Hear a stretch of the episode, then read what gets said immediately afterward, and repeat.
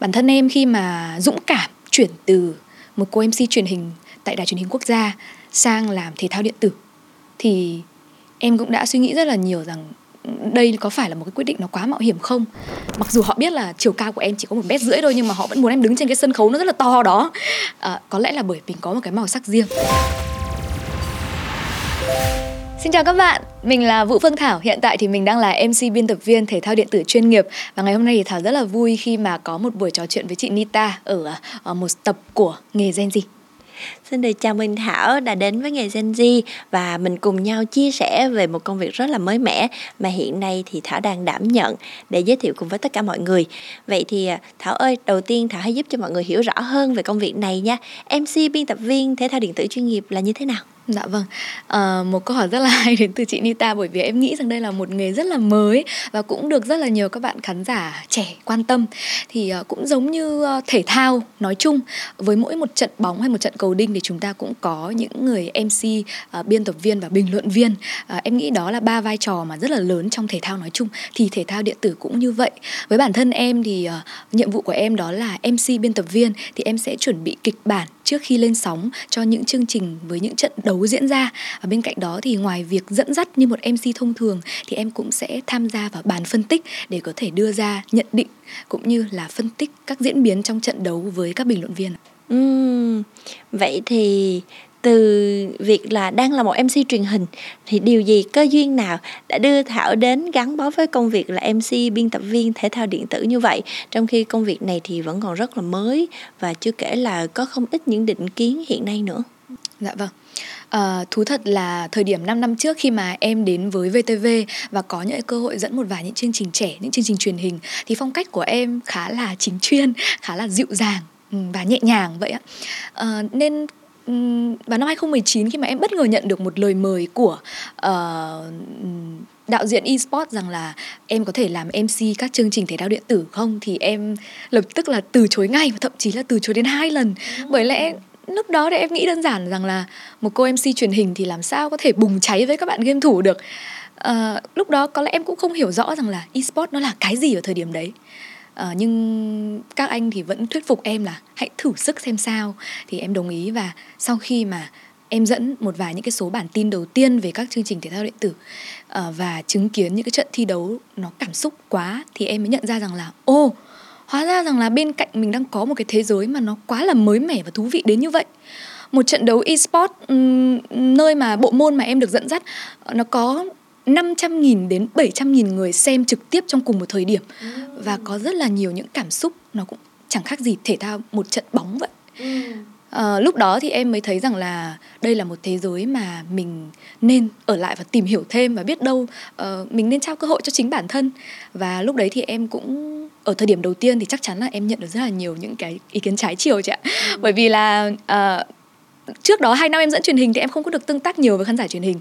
Nhưng khi mà đến esports thì các kênh mạng xã hội nó rất là mạnh cho nên là em nhận được khá là nhiều phản hồi của khán giả họ nghĩ rằng là em chưa phù thực, thực sự phù hợp với cái phong cách um, khi mà đứng cạnh các game thủ. Uh, nhưng uh, đạo diễn thì cảm thấy là em hoàn toàn có thể thay đổi được nên là đã động viên em ở lại. Và cuối cùng thì em đã ở lại thật và học hỏi từng chút một. Và cuối cùng thì thoáng qua nó cũng đã được 3 năm kể từ cái cơ duyên đó. Và em nghĩ rằng đó là một trong những cái quyết định mà đúng đắn nhất trong sự nghiệp của em Wow, như vậy là có thể thấy là cái việc mà tương tác nhiều hơn cũng tạo ra sự mới mẻ nhưng đó đó cũng là cái lý do để mà người ta cảm thấy là khi làm MC biên tập viên cho mạng thể thao điện tử esports thì rõ ràng là nó có phần mạo hiểm nữa và như em nói là em nhận được nhiều những cái phản hồi từ các khán giả từ những người theo dõi những cái trận thể thao điện tử đó vậy thì với em khó khăn của cái thời điểm mà rẽ hướng sang làm MC biên tập viên của esports là gì? Dạ vâng.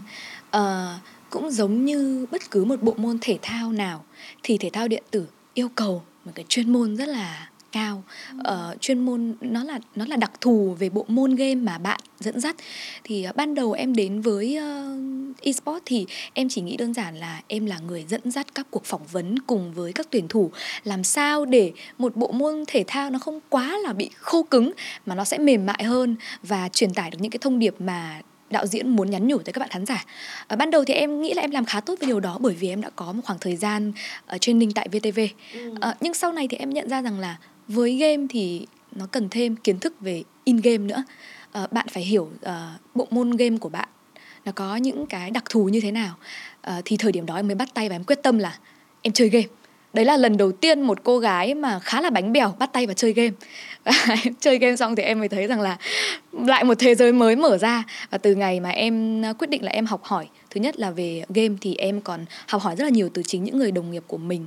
Đó là các anh bình luận viên hay những anh chị biên tập viên trước đó à, rằng là giải đấu của tôi đang tham gia đã có từ năm bao nhiêu, đã có với gần hai chục đội tuyển thì mỗi đội tuyển họ có lịch sử ra đời như thế nào và họ có phong cách ra sao và cái khó nhất em uh, em nhận thấy ở thời điểm đó đó là cách làm sao để có thể giao tiếp với tuyển thủ nếu như ở các chương trình truyền hình thì khách mời của em họ họ giống như là một uh, một uh, người thậm chí là có thể dẫn dắt luôn MC vậy bởi vì họ là những người khá là uyên bác ừ. họ là những người nổi tiếng trong một lĩnh vực nào đấy ừ. thì với các game thủ thì ngoài việc là chơi game giỏi và có những cái giải thưởng cho riêng mình ra thì cái cách mà họ chia sẻ nó khá là um, họ hơi bị uh, thứ nhất là bị họ rụt rè. À, họ rụt rè. à, với các game thủ tuyển dạ thủ vâng. thì họ sẽ rất rụt dạ rè. vâng, họ rụt rè.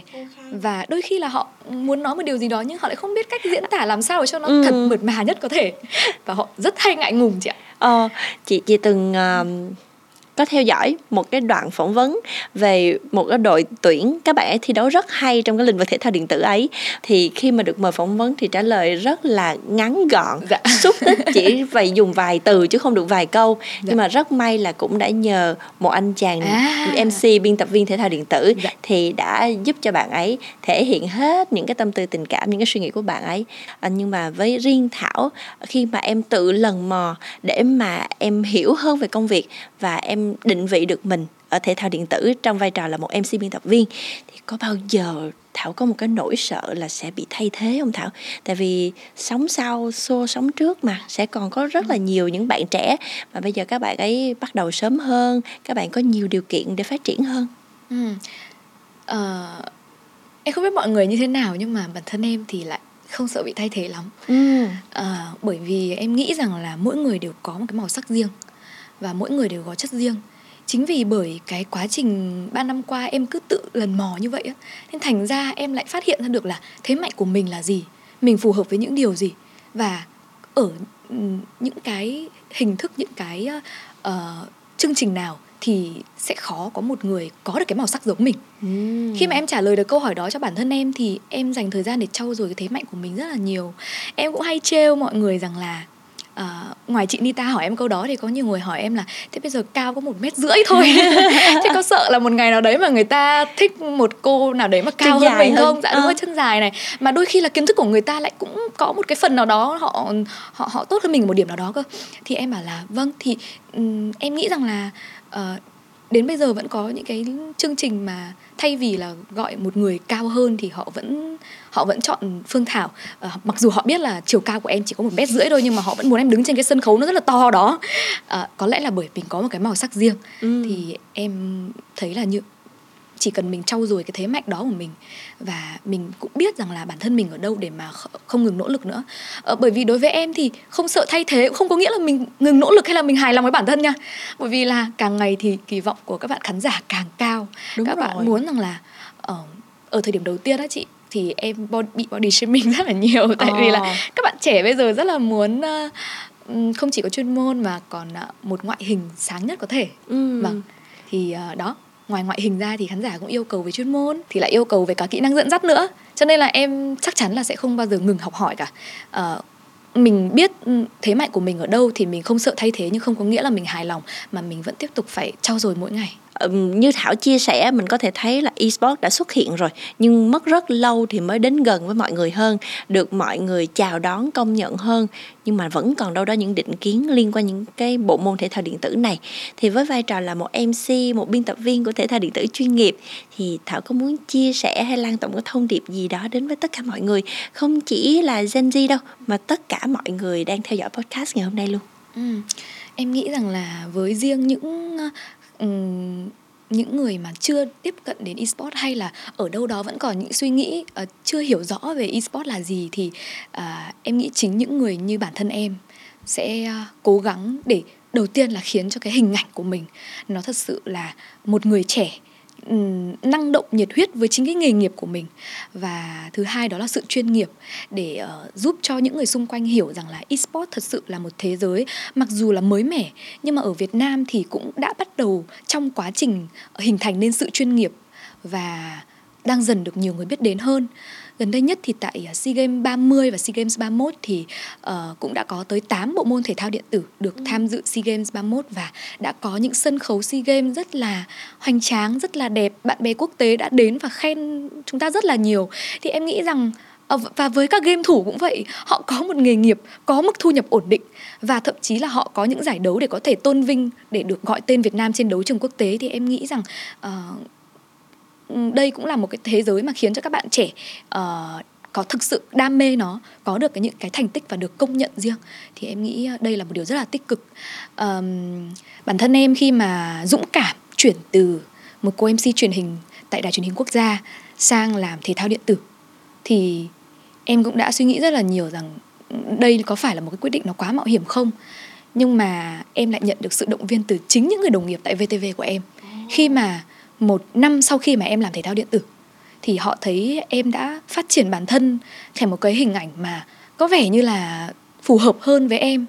Ờ, và họ nhìn vào cái điều tích cực đó cũng như là những cái sự ờ, chuyên nghiệp trong các giải đấu mà mình cũng hay cắt những cái clip dẫn của mình về đó. Thì uh, những người đồng nghiệp của em như là anh Đức Bảo hay anh Trần Ngọc hay là các anh chị dẫn đang dẫn cùng em tại vì hiện tại em vẫn làm song song cả hai mà uh, họ vẫn rất là ủng hộ và họ bảo em rằng là uh, anh nghĩ đó là một sự lựa chọn thông minh của em. Và anh nghĩ rằng là trong thời gian tới thì esports sẽ còn phát triển nhiều hơn nữa. Và cá nhân anh thì anh rất là ủng hộ điều này. Dù sao thì đấy cũng là những điều mà khiến cho em cảm thấy tự tin hơn với cái lựa chọn này. Vậy thì nếu hôm nay có một lời khuyên dành cho những bạn yêu thích vai trò công việc mc biên tập viên thể thao điện tử thảo sẽ gửi lời khuyên như thế nào đến các bạn gen z? Em nghĩ rằng là nếu như mà để khuyên rằng là nên làm gì để có thể trở thành một MC biểu diễn viên thì thể thao điện tử. Thì nó là một cái câu chuyện quá dài ngoài uh, kiến thức chuyên môn đạo đức nghề nghiệp thì cũng còn khá là nhiều yếu tố nữa. Nhưng mà có lẽ cái bước đi đầu tiên thì em muốn khuyên các bạn một câu nói mà em rất là ấn tượng. Một câu nói mà em rất thích đó là nếu cứ chờ cho đến khi tất cả mọi thứ đã sẵn sàng thì bạn sẽ chẳng bao giờ bắt đầu cả. Em nghĩ là sẽ không có một cái thời điểm nào đấy mà thiên thời địa lợi nhân hòa ông trời vũ trụ tất cả mọi thứ ủng hộ chúng ta quyết định một cái điều gì đó rằng là chúng ta có nên theo đuổi một nghề nghiệp nào đó hay một sở thích nào đó hay không. Mà chỉ đơn giản là chúng ta hãy chủ động cho bản thân mình cái cơ hội để thử sức. Bản thân em cũng để được đến với cái nghề nghiệp mà em cảm thấy rất phù hợp ngày hôm nay thì em cũng đã được từng đi làm rất là nhiều những cái công việc khác nữa. Và mặc dù rằng uh, những cái buổi casting hay là những cái cơ hội tuyển dụng nó vẫn ở đó nhưng mà nó chỉ xuất hiện thực sự khi chúng ta tìm kiếm nó thôi. Ừ. thì các bạn hãy chủ động. Em nghĩ rằng các bạn trẻ hãy chủ động. Kể cả cứ nói rằng là mc biên tập viên thể thao điện tử là một người mới đi nhưng mc biên tập viên truyền hình cũng vậy. Ừ. à, bạn sẽ không biết đến những buổi casting hay những buổi uh, tuyển dụng nó ở đâu nếu như mà bạn không thật sự là chủ động tìm kiếm đó ngay chính trên ngôi trường mà bạn đang học. Tham gia những cái câu lạc bộ từ những cái ngày mà bạn đang còn đi học để tìm kiếm cơ hội. Ừ, Ừ, và có thể theo dõi trên các trang mạng xã hội. Thì uh, em nghĩ rằng là điều đó thì khi mà mình thật sự chủ động thì cơ hội nó sẽ đến với mình thôi Ừ, tại vì có nhiều người nói là Gen Z bây giờ ngày xưa trước đây Gen X, Gen Y thì phải vượt khổ dạ. nhưng mà Gen Z bây giờ thì vượt sướng. Vậy thì có lẽ là như Thảo nói đấy, chủ động để tìm kiếm những cơ hội cho mình dạ. và chủ động để hiểu bản thân mình hơn và từ đó thì sẽ định vị được mình cũng như tìm ra được giá trị của mình. Cảm ơn Thảo rất là nhiều vì ngày hôm nay đã đến với nghề Gen Z và chia sẻ về công việc MC biên tập viên thể thao điện tử chuyên nghiệp và cũng như là những thông điệp, những động lực mà Thái đã chia sẻ đến với tất cả mọi người. Đã. Cảm ơn chị Nita rất là nhiều với buổi trò chuyện ngày hôm nay và cũng rất cảm ơn các bạn khán giả của ừ, tuổi trẻ đã theo dõi podcast nghề Gen Z ngày hôm nay. Hẹn gặp lại các bạn trong những số lần sau.